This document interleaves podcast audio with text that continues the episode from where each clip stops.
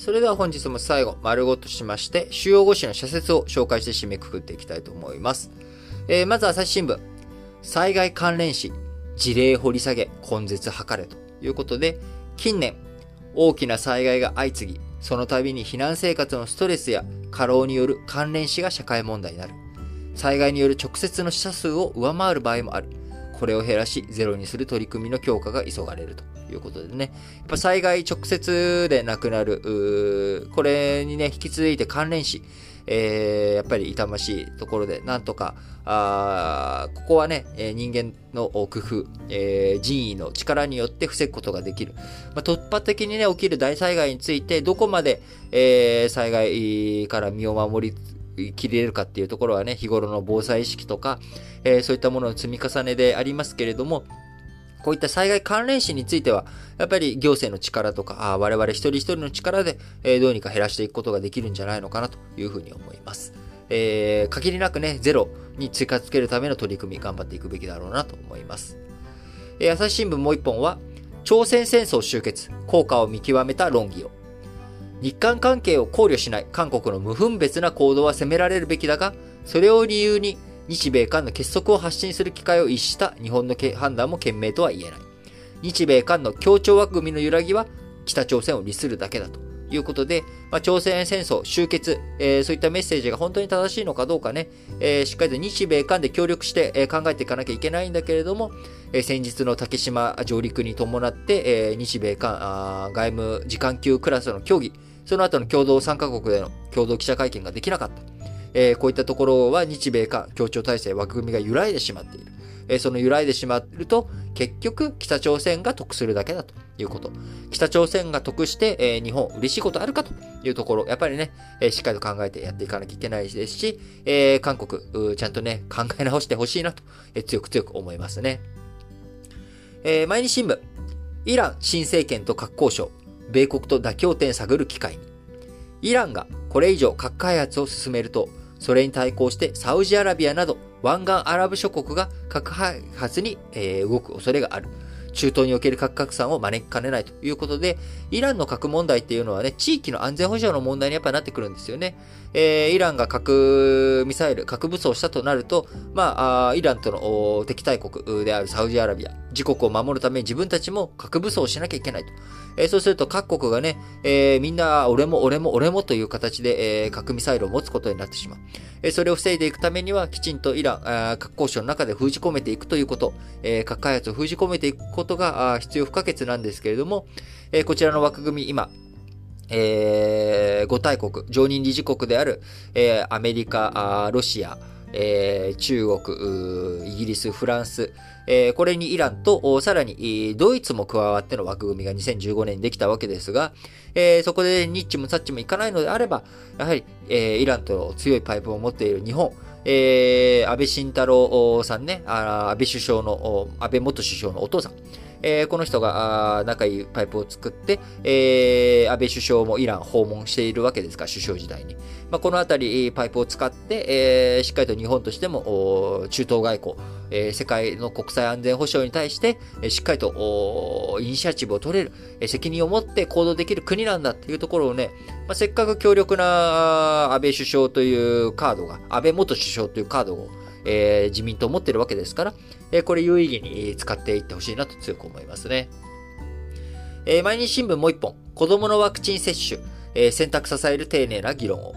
接種を受けない子供が学校や地域で差別やいじめを受けることがあってはならない。啓発に力を入れる必要があると。まあこれね、まあ安易に想像がつきますよね。えー、お前打ってないのかよっていうこの子供のね、無邪気ないじめ声。えー、これをどういう風に防いでいくのか。あ各人のね、えー、判断の中あ、いろんな事情がある中でこうなんだっていうところ、やっぱり一つ一つ言葉を丁寧に説明していくっていう習慣。これは、えー、何も大人だけじゃなく子供のところ、教育、教室の中でもね、しっかりとやっていかなければいけないことだなと、えー、改めて思いますね。はい。え産経新聞。国連拉致決議案、今年も無視決め込むのかということで、えー、北朝鮮、えー、に対する拉致、えー、2005年からかな、あ17年連続で、えー、拉致だけじゃなく、北朝鮮での強制労働とか、あ人権弾圧、こういったものに対しての国連に対す、国連からの、えー、決議案、えー、これずっとね、えー、北朝鮮無視し続けてきてるわけですが、少数民族や民主派、反体制派への弾圧を躊躇しない中国やロシアが他国の人権弾圧を問題視することはあり得ない。強権国家同士の結託を警戒すべきだということで、まあ、北朝鮮、えー、中国、ロシアあ、こういった国々がね、団結してくるというところ。そうすると、その国々、今申し上げた国、全部日本と国境を接しているわけですから。えー、よくね、国境を接してるっていうと、僕ら、あの、アメリカとメキシコの、あの、なんか、陸続きをイメージしてしまいがちですが、えー、海でね、領海同士が接していることも、あのーあのー、ね、あのー、領土、国境を接しているということになりますんで、あのー、日本、中国とも北朝鮮とも、そして、えー、ロシアとも国境を接しているわけですからあ、しっかりとそういったところを対策していかないといけないなと思いますね。え産経新聞もう一本、文通費法改正へ抜本見直しで国民理解を。犯罪で起訴、交留されて国会活動ができない場合に、歳費を返還する歳費法改正も道半ばだ。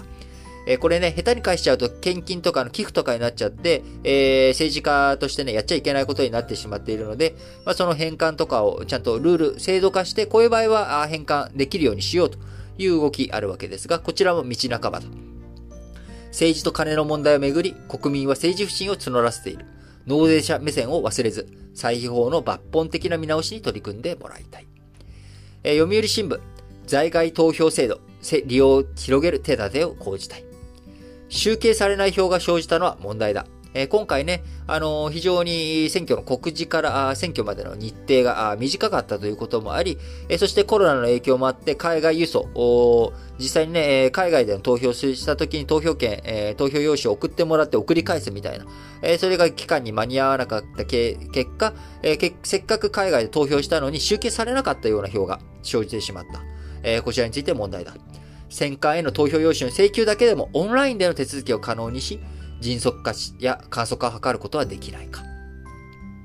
えー、読売新聞もう一本は、フランスの原発回帰、えー、脱炭素が後押しした政策転換。背景には、温暖化による異常気象への不安や、ガス、電気料金の上昇への不満から、仏国民の間で、えー、原発を肯定的に捉える見方が強まっていることがあるということで、えー、フランスと日本置かれている状況ね、やっぱりちょっと違うんだよと、国民の理解が進んで、えー、それで初めてフランス原発回帰という話にもなっているので、まあ日本、えー、いろんな不信感溜まってしまっている状況、東日本大震災の問題だけじゃなく、えー、その後のいろんな原発絡みの不祥事、えー、こちらをね、しっかりと解決していくということ。これがやっぱり、原発再稼働に向けて、えー、やらなければいけないことなんだろうなと思います。えー、日経新聞、厳格さがいる新規収納の支援。えー、収納のね、えー、新しく農業を開始したいっていう人に1000万円、えー、10年間貸し付けるというような、まあ、こういった制度あるんだけれども、問題は支援対象をどう選ぶかにある。今の制度では、申請窓口となる自治体が書類の書き方などを指導している例がある。だが、計画を自分できちんと作れない人が、経営環境の難しい農業をやってうまくいくだろうか。これね、鋭い指摘ですね。えー、自分でね、きちんと計画を立てれない人が、えー、本当に、その目的、目標に達成することができるのか。これね、非常に重要なところだなと思います。最後、TSMC への公的支援は丁寧な説明を。政府部内にも、えー、経済安全保障の名目で産業や企業への公的支援を野放図に広げようとする動きもあるが、これには釘を刺しておきたい。意味のよくわからない 企業支援は、競争環境を歪め、税金の無駄遣いに終わるということで、えー、今回の TSMC がそう言ったわけではなく、きちんとね、え、理由をつけて、え、理由があってやっていくっていうことではありますが、え費用対効果についての分析、これをしっかりとやっていき、え意味のある支援金、え今やってる支援っていうのは意味があるんだよっていう説明をしっかりと果たしていき、え意味のないものにはお金を出さない。えー、これ、まあ、基本 当たり前のことなんですけど、何を当たり前のことを僕は熱弁してるんだって今話してて、ちょっと笑っちゃいましたけれども、えー、そういったことをしっかりとやっていく。これはね、何も、国の話だけじゃなく、えー、やはり我々自分たちに置き換えても、このお金の使い方は浪費かしら？あそれとも意味のあるお金の使い方なのかしら？えー、自分のこれをやることでストレスがどれだけ減るのか、あるいは自分の生活でどれだけ豊かになるのか、あそういったことをね、えー、念頭に置いていろんな資質、自分の中でも見直してやっていきたいなと思っております。はい。ということで、えー、本日も皆さん、新聞解説ながら聞きをお聞きいただきありがとうございます。えー、今ね、新聞解説ながら聞き含めたラジオ歴史小話では、あ皆さんから、えー、おすすめの冬活、えー、こちらについてのね、えー、アンケートを募集しております。えー、冬、寒い時期だからこそ、楽しみにしていること、えー、こんな冬の活動、えー、やってみると面白いですよ、楽しいですよ、ということで、えー、昨日から募集を始めておりますが、え早速ね、え3通4通、皆様から、あいろいろと話題をいただいておりますので、えこちらね、どんどん集まったタイミングで、えー、ぜひ、あのー、来週の日曜ラジ歴なんかでも紹介していきたいなと思いますので、えー、こんな冬活おすすめだよっていうことがある方、ぜひ、投稿をしていっていただければと思います。えー、募集フォームは各エピソードの概要欄、こちらに、えー、Google フォームへのリンク貼っておりますので、えー、こちらからぜひぜひ応募していただければと思います。また、ラジ歴ではですね、えー、皆様からの応援メッセージとか、あの、応援コメント、あるいは Apple Podcast の中での、えー、あの、星マーク、こういったものをね、押していただくっていうことをね、ぜひぜひお願いしたいなと思いますので、えー、よろしくお願いします。えー、11月も、丸々1週間あるのは今週が最後になるのかな。あの、どんどんどんどん年末、師走が近づいてきておりますけれども、皆さん体調管理、こちらはね、しっかりともやっていただき、え健康に明るく楽しく、え年末年始を迎えられるよう、日々をお過ごしいただければと思います。それでは、皆さん、今日も元気に、いってらっしゃい